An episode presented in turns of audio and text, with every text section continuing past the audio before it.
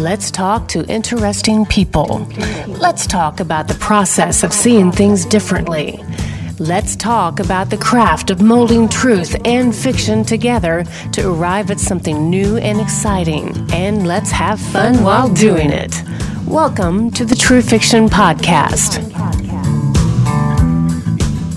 Welcome to the True Fiction Podcast, where we talk to creative people and find out where all that creativity comes from. I'm your host, Patrick Boggs. Across the table from me is our amazing co host, Norbert Yates. How's it going tonight, Norbert? It's going fine. I'm staying warm. Staying warm, and right now that's uh, been a trick in our area, uh, but it's actually been, you know, reasonable. Um, I'm not going to gripe too much because it's it just did get cold. Oh, I can gripe at any time. All right then. Hey, tonight's guest is an award-winning writer and actor. He has worked on uh, things like Celebrity Deathmatch, The Late Late Show with Craig Ferguson, Comedy Bang Bang, and much, much more. True Fiction welcomes John T. Reynolds to the show. How's it going tonight, John? It's going great. Patrick and Norbert, thanks for having me on. Well, you know, most people say no, so we really appreciate you saying yes. That was awesome. I'm a podcast whore, so you lucked out with me. hey, uh, you've done a lot of writing, a lot of cool writing. A lot of these shows, these were like really cool shows. Celebrity Deathmatch was one of the coolest shows. I remember when that came out. It was amazing. How'd you get started doing all this? Wow. Uh, well, um, well, Celebrity Deathmatch was actually my first professional writing job. Um, I, I, I came onto that show in the last two seasons of its of its of its original existence.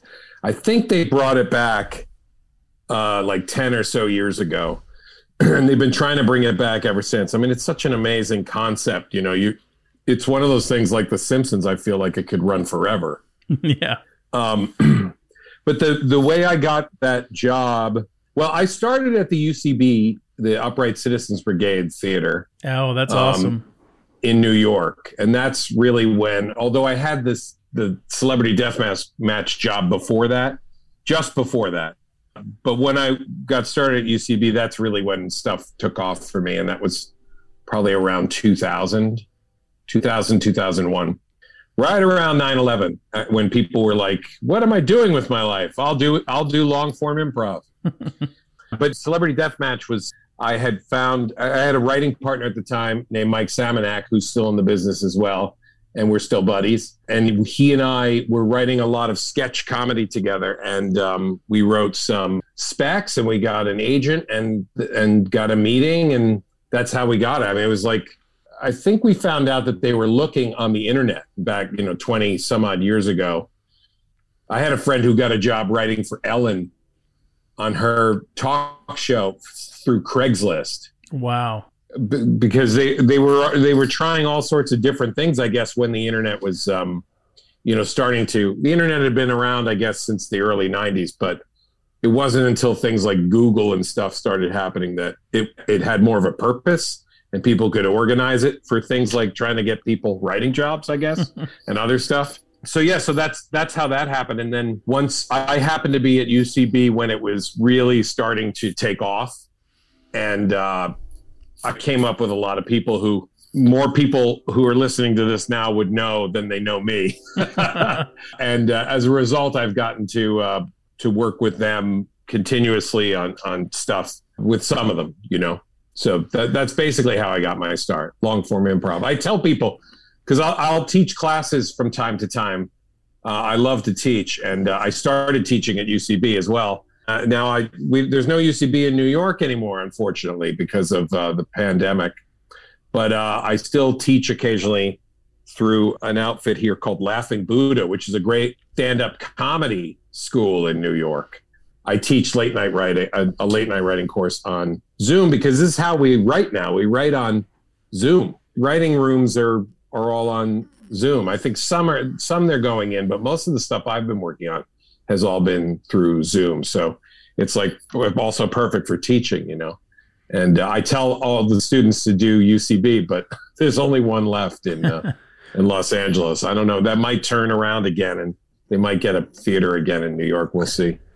I'm very curious about what you was talking about in terms of writing with a partner and writing rooms because I, I think of you know, writers a lot of time as they're sitting at their typewriter or they're with their legal pad or, or at their computer in a solitary, you know, or at the coffee shop drinking their coffee.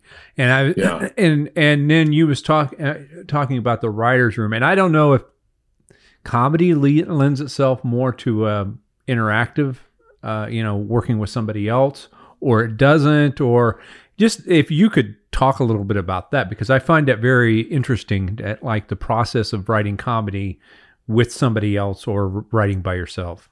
Oh, sure. Well, be, coming from long form improv is the best way to deal with a right, you know, to be prepared for a writer's room because improvisation, uh, short form as well, not to not to shit on. Can I curse on the Yeah. podcast? Well, you did. no- no, absolutely, no problem. Yeah, too late. well, I just want to make sure I, I'm not. I don't have you guys doing a lot of beeps after. That's a lot of work. Um, the uh, short form too. It's like it- it's very. You have to. You know, you have to be able to play off of people, right? So, and that's a lot like a, uh, what a writer's room is like. The best uh, word of advice I've ever gotten about writers' rooms, if you've never been in one, is a rule that I broke a lot, even though even though I knew it, and it's a terrible rule to break. And it's when you're in the writer's room and you're pitching jokes or just listening to people, try not to say, I would take that out without having something to replace it with. So unle- unless the unless the rules of that particular writers room meeting are we are just looking for cuts, even then I would say cut it with a good explanation because everybody treats their own writing as gold, you know. and uh, I just I broke that so many times in the beginning, even though I knew it because it's such a it's such an easy instinct, right? To go like that's not good, that's not working. That's how most of us got into this business. Is we looked at our television shows and our movies that we were watching, and we were like, you eventually would hit one or many where you'd go, I could write better than that. So It's just a natural instinct, right? But when you get in the room and you go, I'd lose that, and the person who wrote it was the head writer. you better have a good replacement for that or a good reason why it's not working. The you know? lines like that can be uh, what they call career limiting experiences. I think. Yeah, that's right. That reminds me of another line a, a writer told me once, where he left a job and he said, "We had creative differences. I'm I'm creative, and they wanted something different." but writers' rooms are um, they're interesting because I, I, like I said, I came from improv, but when I didn't really deal with the nuts and bolts of a writer's room until I was on the Late Late Show with Craig Ferguson, and I was on that show for six years. And it's when it when we when I started on the show, he had only been on the air for about a year and a half, and we had three writers' rooms a day, and it was a daily show. And after my first year there, that got reduced to two, and then eventually, after two or three years, it was down to one we were doing more of what you were saying before Norbert. Norbert, we would come in and we would write on our own and then get together and throw everything together. But in the beginning, Craig would be part of the writers' room meeting right at the beginning of the day at nine o'clock, and you would just get a feel for what he wanted to talk about. And then it was a lot of over talking and a lot of whoever's the loudest got stuff in. And I can be loud, but the people that were in there were way louder than I was and that that was intimidating and strange and definitely not the best not the best material came out of that. And they started to feel that out. Um, and then it became more about more about coming in with a with an idea of what we were going to work on and have more uh, pointed pitches in that regard. And that that tended to uh, that tended to yield better work. But i got to see the whole arc over six years of how that show wanted to be it wanted to be a show. And then like one of the last big writers rooms in person uh, not zoom because i think zoom is a different animal that i was in before the pandemic was a show called the president show on comedy central. That show was being run by daily show writers and colbert report writers and they had those guys had gone through their own system of how to do stuff. So that was a lot of get to your desk and wait for an email to come in saying we need a lot of jokes on just this and then write all that down. You know, write as much as you could within that time period until the next assignment came in. And then they would only call writers' room meetings if they were stuck or if they needed like that show had a theme. Every episode had a theme. So we always had a writers room meeting about that at least one or two a week. And that was a weekly show. So there's a definitely more breathing room with a weekly sh- weekly topical show than a daily topical show. But yeah th- it was interesting at, just thinking about it now that late late show them realizing that the three writers rooms a day were probably muddying things you know after a bit when you say um, they, who who do you think they is in this case?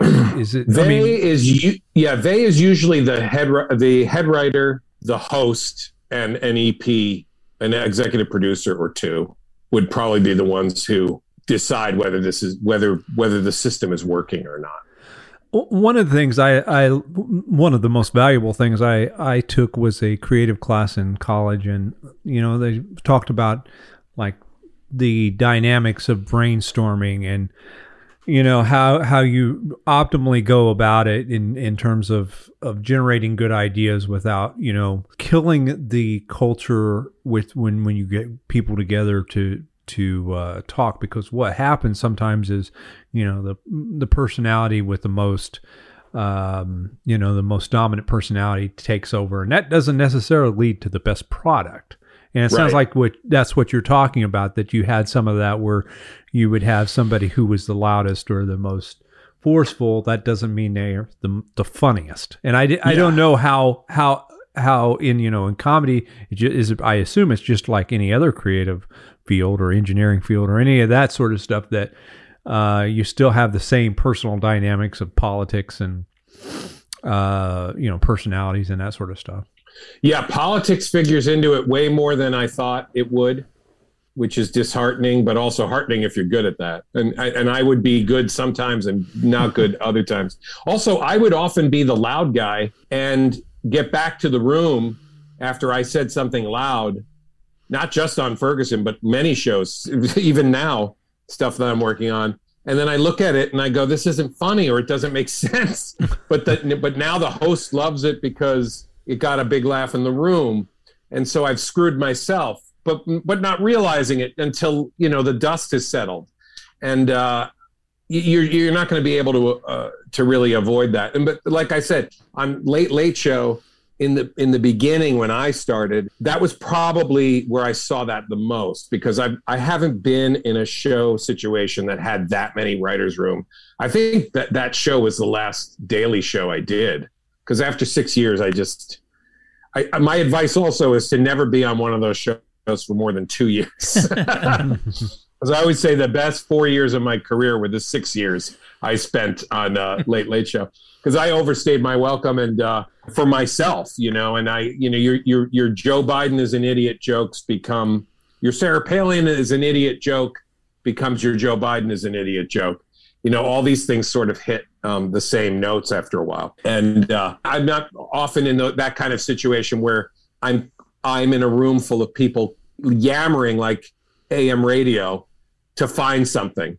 You know, it's more measured these days, and also the Zoom writing experience forces that, which there's definite benefits to it. Like, you know, you could spend a lot of time in a writer's room talking. It's a joke, but it's true talking about what you're going to order for lunch. And then that becomes, you know, that can turn into material often, but a lot of times it doesn't. And it's just a waste. And on Zoom, you're not going to talk about that because you're not in the same room.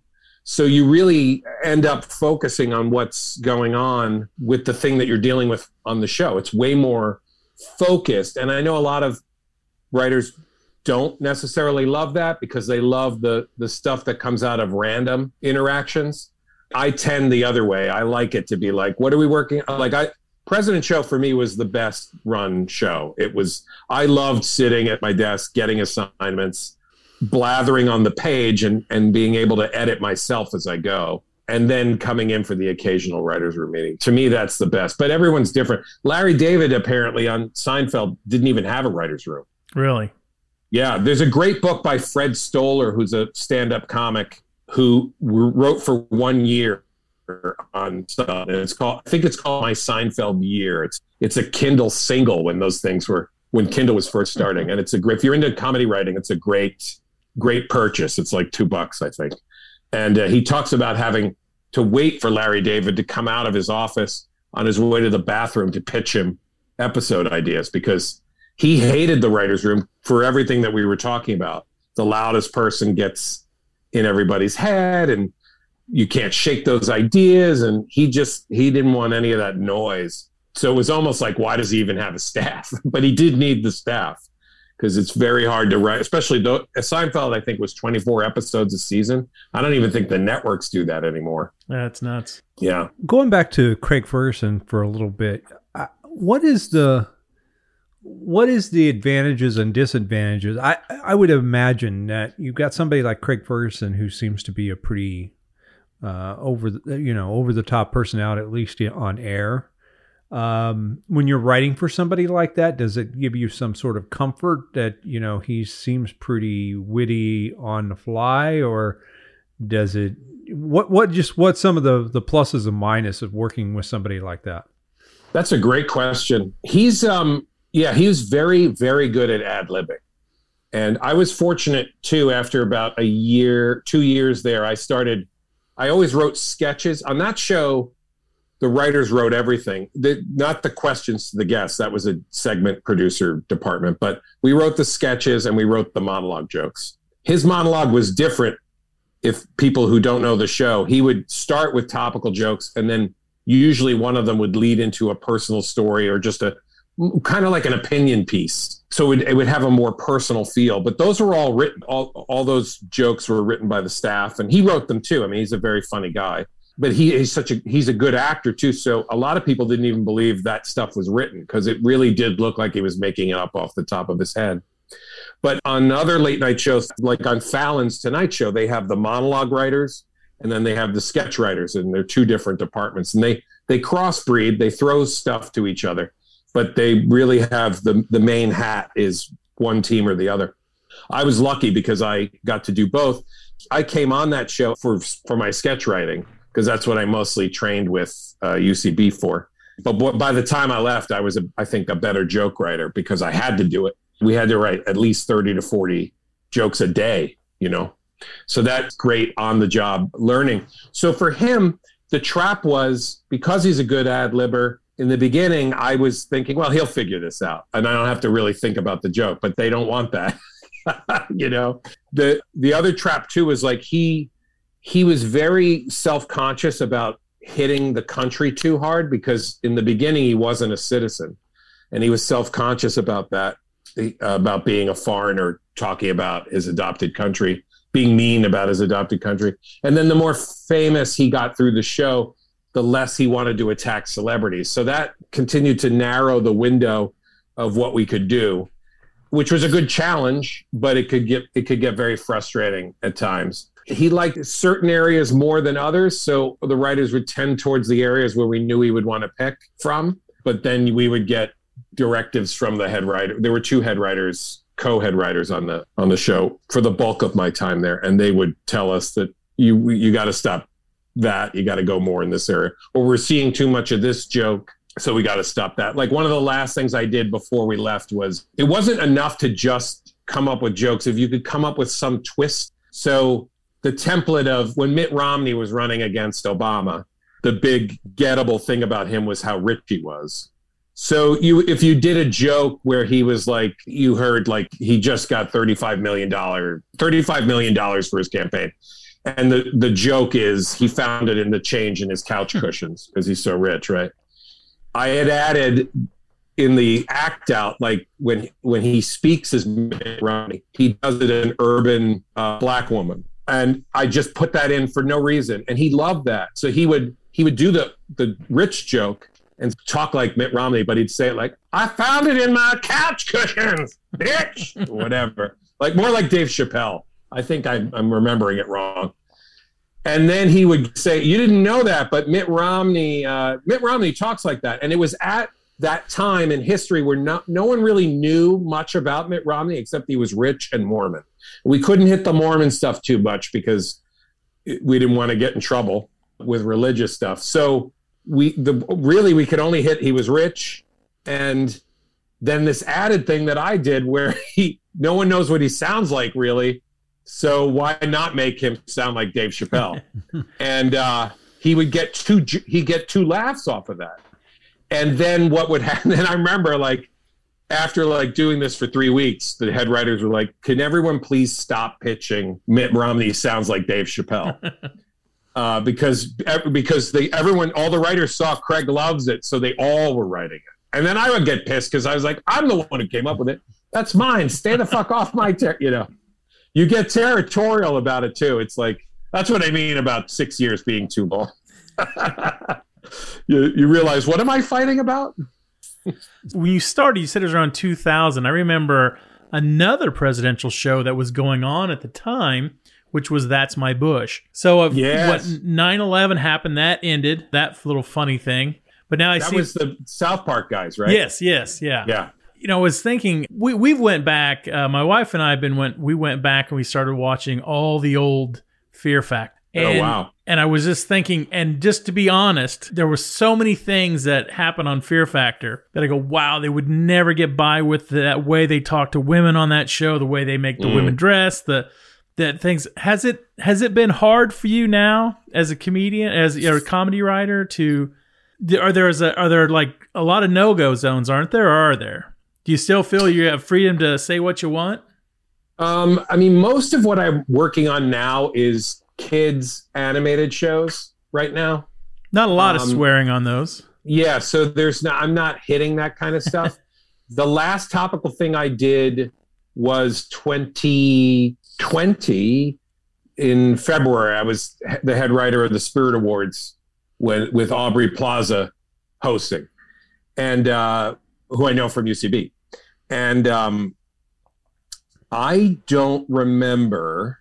Yeah, I don't remember hitting anything or hitting any walls with anything being taboo. I mean, like the thing, there was a famous case uh, that went to trial in the, I think it was the late 90s.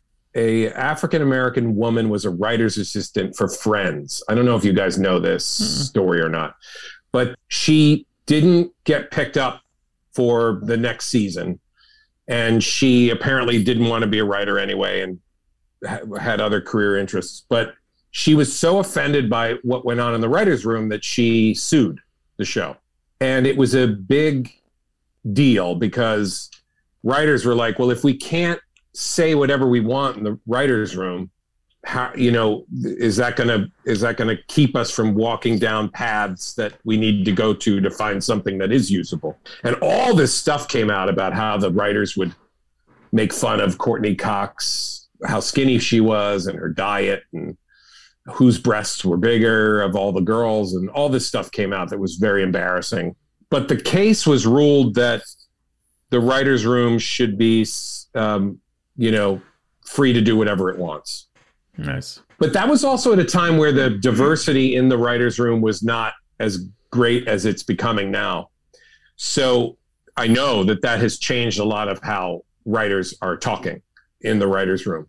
And that's not to say that i, I never really noticed anybody being racist overtly racist uh, before. I mean it, it would come up but it would come up in the sense of that like oh it's like that joke that you know blah blah blah. I think now if you were going to reference something i mean there are extremes. I know there was an african american writer a male writer he wrote an op-ed piece for the times about quitting a show that he was writing on because he used the n-word when he was telling the room about something that ha- happened in his own lived experience in the past and then he got called into hr the next day.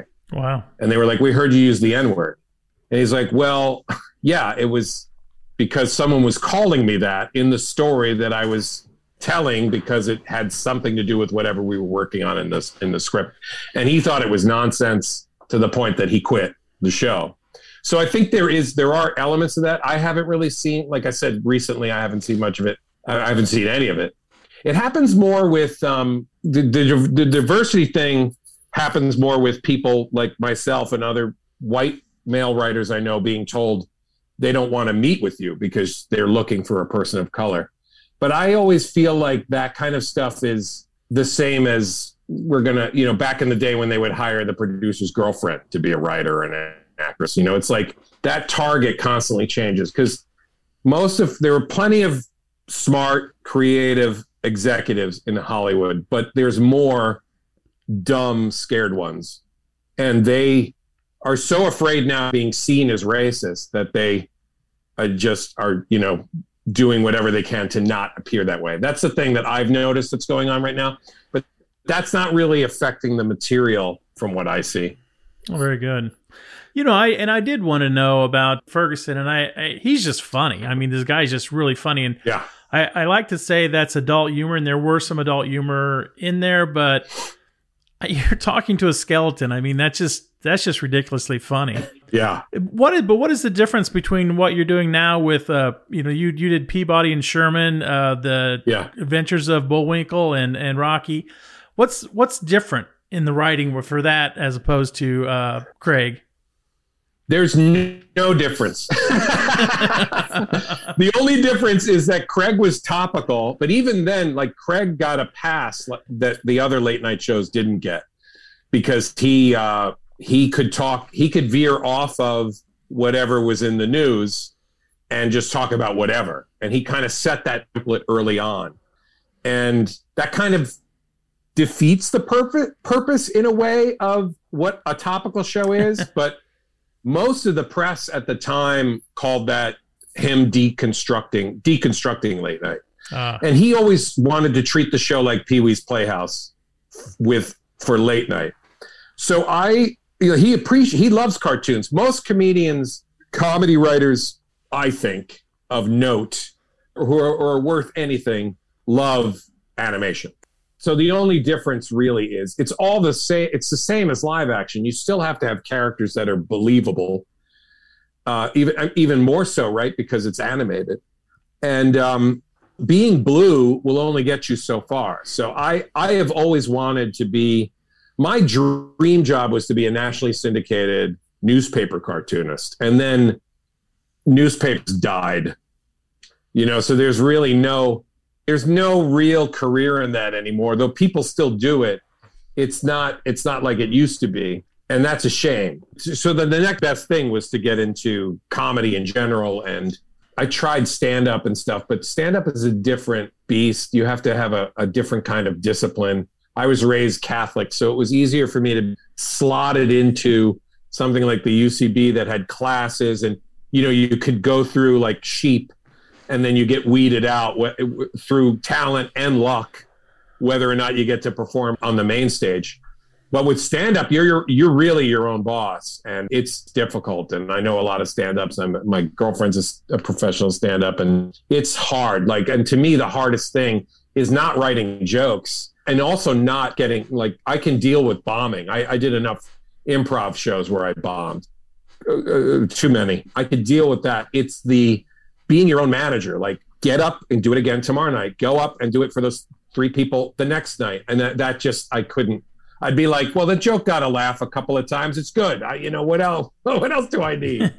That's why improv was more more my speed. Did i answer the question? Because i don't even remember it. What was the question? No, it's uh, absolutely you did. Yeah, of course it's it's the same. Writing for uh, writing for kid shows and writing for Craig Ferguson is the same thing. And I think, man, we love the Craig Ferguson show. It's just, uh, we loved him when he was on uh, the Drew Carey show. The other thing, you know, we just you started going into uh comic strip. Now you you do a web comic, don't you? What's that called? Fistful of babies. I do. I do. That's right. I, uh, it's called a fistful of babies, and you can find it on Instagram at a fistful of babies, or the website is a fistful of fistfulofbabies.com. One L. One L. Fistful And it's Babies. just a gag a day, gag a day strip with there's a few recurring characters, but not really. It's really to just get the gags out. Now, do you uh, not only do you write the stuff, do you draw it as well? I do. Yeah, I do. Yeah, when I was like eight years old, I was like, I'm gonna, I need to be a nationally syndicated cartoonist. So I would draw and write comic strips on Bristol paper with the A4 nib and the India ink bottle, and I, and I did that. I would put a strip together one a year, and I'd put like four to six weeks of samples, and then you'd roll them up in the big mailing tube. you know, no email or anything like that, and send it off one at a time, the originals to each of the five big syndicates or whatever it was. And I did that every year from when I was eight till I left for college. Wow. And, and by the end, after 10 years, I was starting to get personal rejection letters, but rejection letters nonetheless. And Now, then I they- got to college and, and things changed. Did they return any of those? they did. They were they had to return them. You would you would include a SASE Ah, yeah. uh, because that was the way you could send them to the next syndicate. So it took it took about a year for the for one strip to cycle through the five or six syndicates, and they each got like a thousand, fifteen hundred submissions a year, um, probably from the same fifteen hundred cartoonists. You know, One of the things you was said earlier was that you stayed too long and you said you felt like the, your jokes were becoming the same note. And one of the things I was thinking about when I when you said that was uh, as an artist, you know, you start out and I had some influences, very strong influences, a couple. And then as you get a little older, you you know, I, I like to look at different artists and I like to like if I see something they do that's interesting, I like to fold that into what I do. Is there anything comparable in what you do as a comedic writer in terms of looking at influences or exposing yourself to different ideas and ways of you know people that are funny that that you you can you know mechanically take something from or not really mechanically, I don't know. That's a that's an interesting way of putting it. I, I feel like my biggest influences were comic strips. So, and of course, when I was young, so Calvin and Hobbes, Gar, Garfield. Garfield was huge. Like when Garfield started, and I still think Garfield is is pretty funny. It's just the problem with those dinosaur comic strips is that again back to what I was saying with being too long on late late. You start to tell the same joke again and again, right? So everyone was so sad when Bill Watterson discontinued Calvin and Hobbes. But if you look at those last that last year or two of Calvin and Hobbes, it only ran 10 years and he was repeating himself. And he saw that and he was like, I don't want to be Garfield. And he's not making money from merchandise because he refused to do that. So what's the point of still doing the strip? So that that's a really crazy honorable, noble thing that he did, like for the art. You know what I mean? And that no one's like that. I would never do that. Well, Gary Larson did something Gary similar didn't? Larson, yeah, and and Berke Breathed, those the one who did Bloom County. Those Yeah. three all felt that way, and um and it, th- that's unheard of. You know. And you can speak to each one of them through the McDonald's drive-through now. so, of course not. well, yeah, Berke Breathed uh, brought Bloom, Bloom County back on uh, on social media because he was he was missing it so much. I met him very briefly when I worked at DreamWorks because he was going into the elevator as I was coming out to pitch stuff for movies, and it was a huge thrill Wow. for me. But yeah, I would say influential, like Charles Schulz too, like Peanuts. I would say if anything affects my writing, if there's anything I kind of taken that, me- I, I'm obsessed now with this mechanical way of thinking about it. It would probably be Schulz because the pacing of Peanuts, the best of Peanuts, um, which to me was the mid 50s, the 60s, and early 70s, and then the last five to six years of his life are some of the most brilliant strips he's ever. He, Snoopy goes back to being more like a dog than a fantasist. It's it's incre- that guy was you know that guy was li- he was literally put on this earth to do that strip because he died. The last strip that made it into the papers was the day that he died, and like wow. that makes total sense because he was like an alien. He was hilarious. Just say I was watching the Peanuts movie over the holidays for the second time, and uh, it's just incredible that you think about the stuff that's in the zeitgeist because of that strip, security blanket, um, the Red Baron. I mean, I know the Red Baron existed, but who who doesn't think of Snoopy when you hear that? You know, Absolutely. good grief, blockhead. All these things are in the. Everybody knows what that is. Everybody knows at least four characters from that strip. Is there any other comic strip that could boast that? We could name four characters. I mean, that's an incredible achievement, and he's affected, I think, all comedy um, in the last 50, 60 years, uh, whether you want to be affected by him or not. He had a huge influence. Him and Woody Allen, I would say. that Well- Woody Allen, someone I came to in, uh, later in high school, and uh, I just I don't think I think between Woody Allen and Jack Handey, if you guys know him, Yeah. Deep Yeah. Thoughts with Jack Handey, Sure. those two have already written all the tweets that will ever be funny. There's no reason for Twitter. You know what I mean? What, what you're saying about it. What, what Charles Schulz, um, Apple has brought back the Snoopy. Uh, they made this Mhm. new Snoopy, a Snoopy show, and my my five year old loves it. I mean, so there's another. I, the, there's another generation. I mean, it's Yeah. not going away. I mean, that Yeah. that's not, no, and it's No, still and and it's the fun. they movie- did a very nice. I think they did a nice. they did a it. great job. I didn't. I haven't seen much of it, but uh, I laughed out loud when I saw the trailer, and I was like, "Well, that's a good sign," because I don't laugh at anything anymore. And then uh, I saw an episode and a half, and I was like, "Oh, they they're nailing it, just like the movie did." I thought the movie did an amazing job of capturing the essence of his writing. You know, like it's just very funny without having to resort to fart jokes or anything else that I usually do.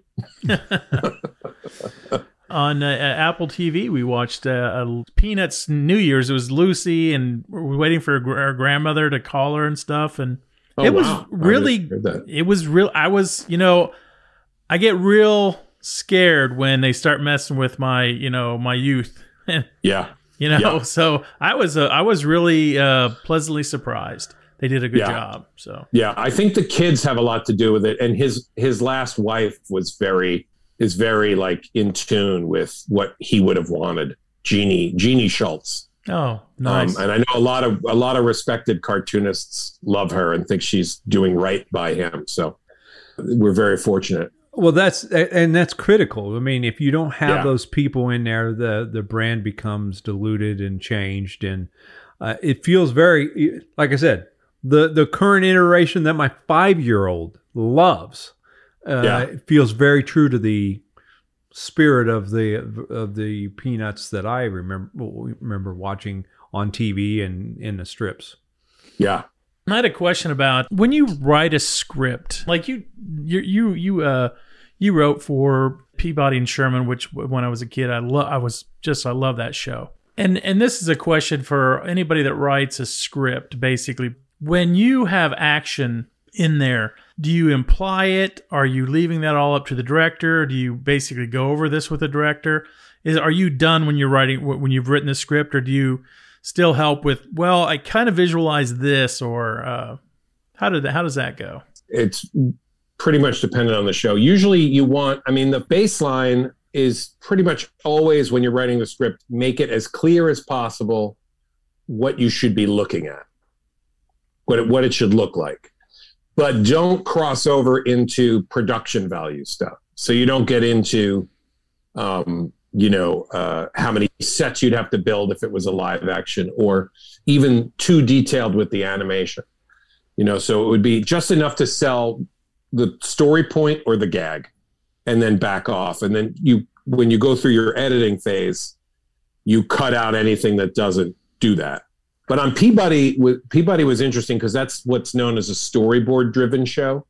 So we would write very detailed outlines then hand it to the storyboard artist and then they would storyboard it and a lot of the times add their own jokes to the ones that were in the outline sometimes they would veer way off the, the, in fact most of the disagreements were about whether they were sticking to story or not and getting too getting too jokey to the point where you're confused as to where the story is supposed to be going. Then that would come back to us and then we would we would rewrite that.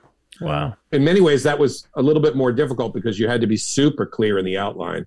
The outlines were like four to six pages you know like single space. So there's you're you're writing a script. You're just not doing it in script format Oh, because we would have lots of we'd have lots of dialogue in there.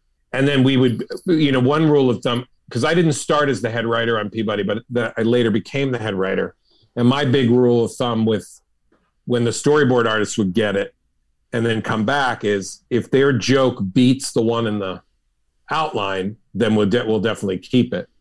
Uh, but if it doesn't, then we either go back to the one in the outline or we all try to come up with something better. And that's a, a lot of our brainstorm sessions would be about stuff like like that. But with like Rocky and Bullwinkle, that was to a T scripted.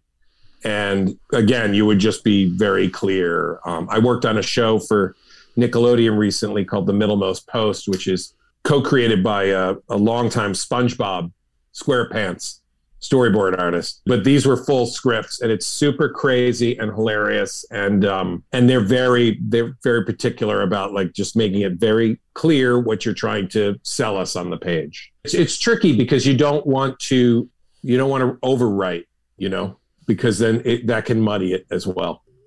Well, it was a lot more organic than I expected it to be in that. That's pretty cool.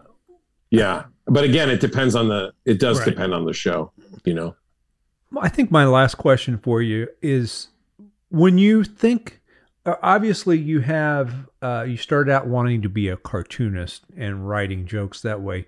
Do you find yourself more visual oriented when you write or have you gotten to the place that you've written for so long that it's just you write the joke and it's not visual oriented as much as it was when you was trying to submit to the syndicate? Yeah, I that's a another good question. I don't know.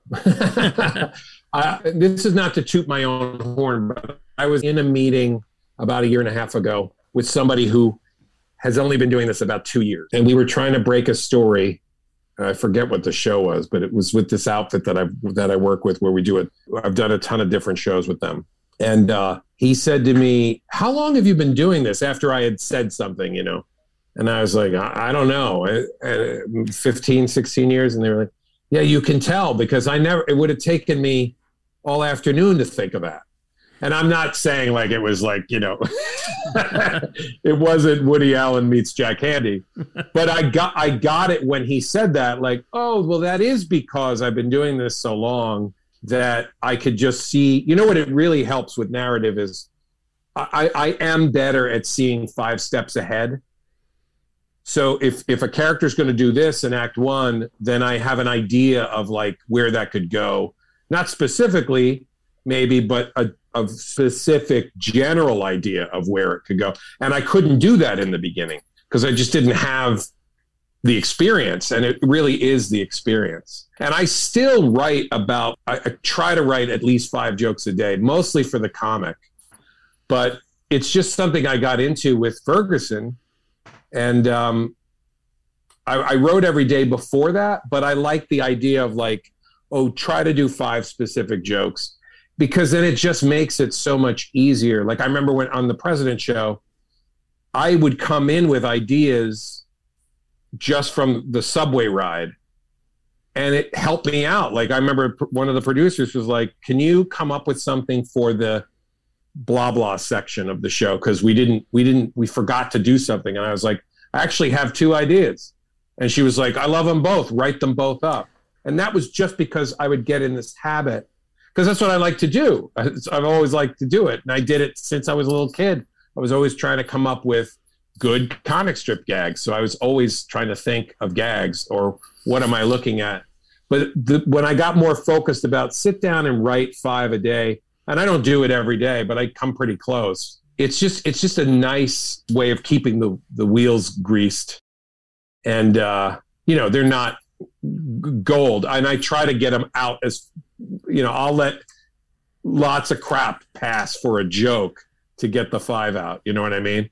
But I just like the uh, physicalness of it because that's what I like to do. You know, so it's like that's I, I'm a big believer in when you're you are what you do every day kind of thing and so that that kind of feeds me towards that so i don't know if that answered the visual versus the the other way of thinking about it but i do know that stuff will come to me faster than it used to and I, and that has to be from experience and it's not always great but it is something in other words i can like i said in the beginning of this podcast i can criticize something in somebody's script and have something to replace it with i just don't know if it'll be better Absolutely. and that, that's not how I was in the beginning. I, I guess I follow upping on on that point.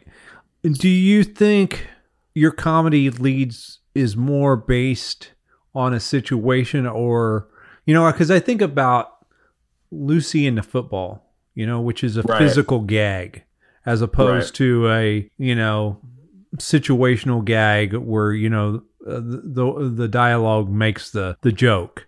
And I've Right. just I I don't you know, that's almost like two different muscles I would think in my mind creatively, you know, the physical Yeah. gags versus, you know, something that's dialogue based.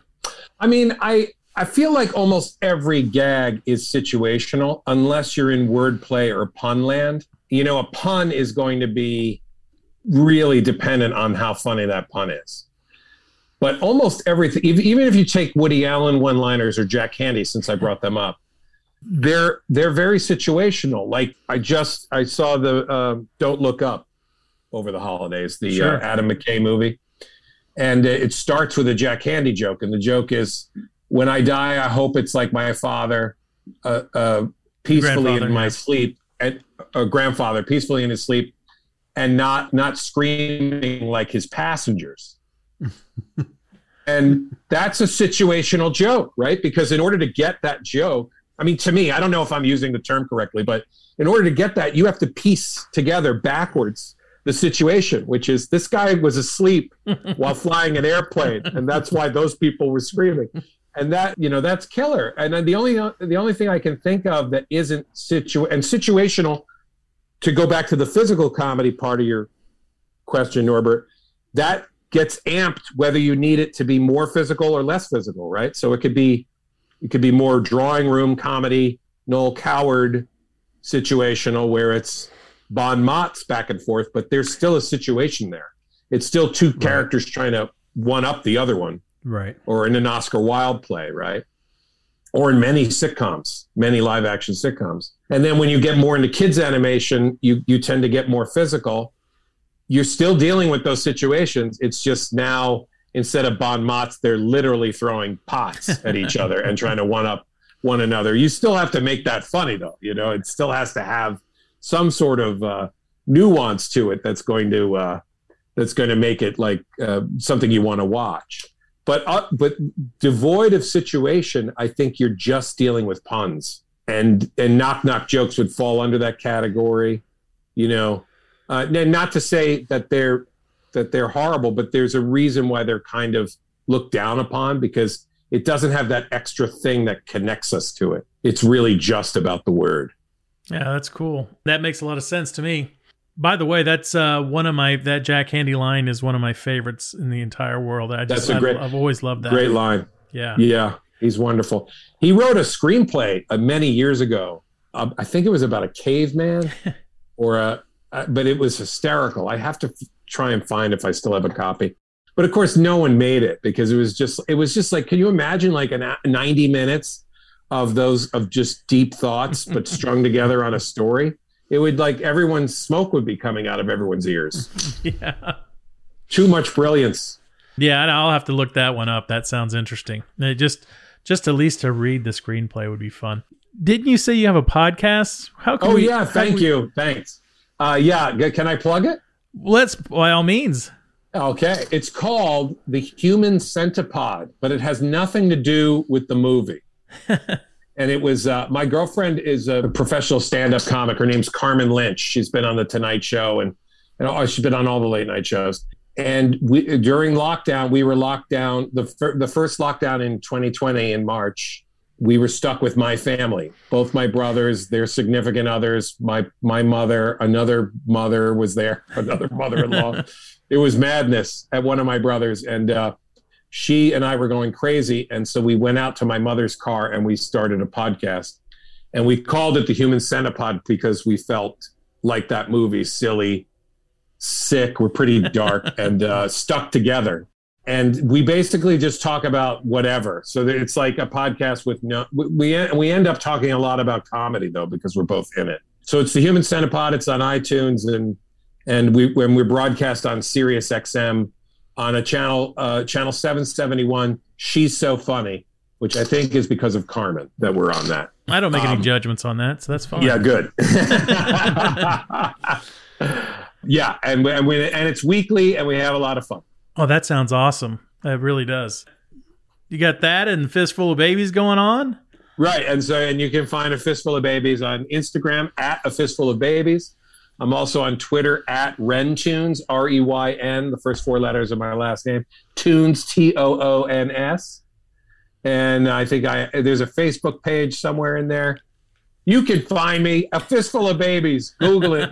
I put out my first book. It's on Amazon. I self-published it of the first year of the strip. It's called Adorable Murderers All on, right. on uh, Amazon.